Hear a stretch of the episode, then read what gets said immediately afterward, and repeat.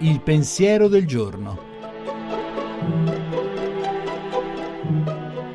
In studio Davide Rondoni, poeta.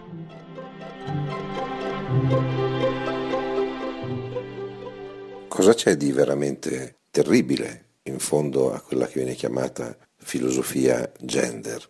quella per cui appunto si definiscono le persone come omosessuali o eterosessuali o in altro modo.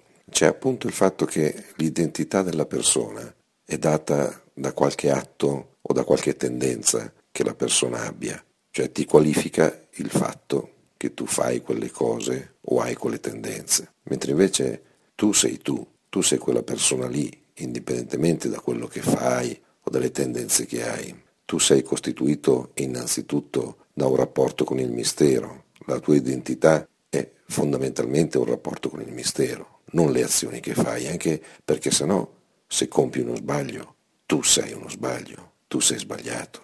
Il pervadere generale di idee di questo genere rende tutti più ansiosi, infatti, soprattutto i più giovani, perché se noi coincidiamo con gli atti che facciamo, eh beh, se gli atti sono giusti va bene, ma se non sono giusti noi diventiamo esattamente quell'errore o quella possibilità di errore. Per questo è importante ripeterci che tu sei un grande mistero, io sono un grande mistero.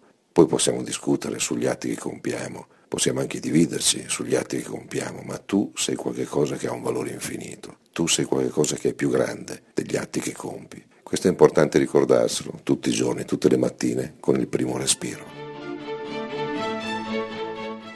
La trasmissione si può riascoltare e scaricare in podcast dal sito pensierodelgiorno.rai.it. Música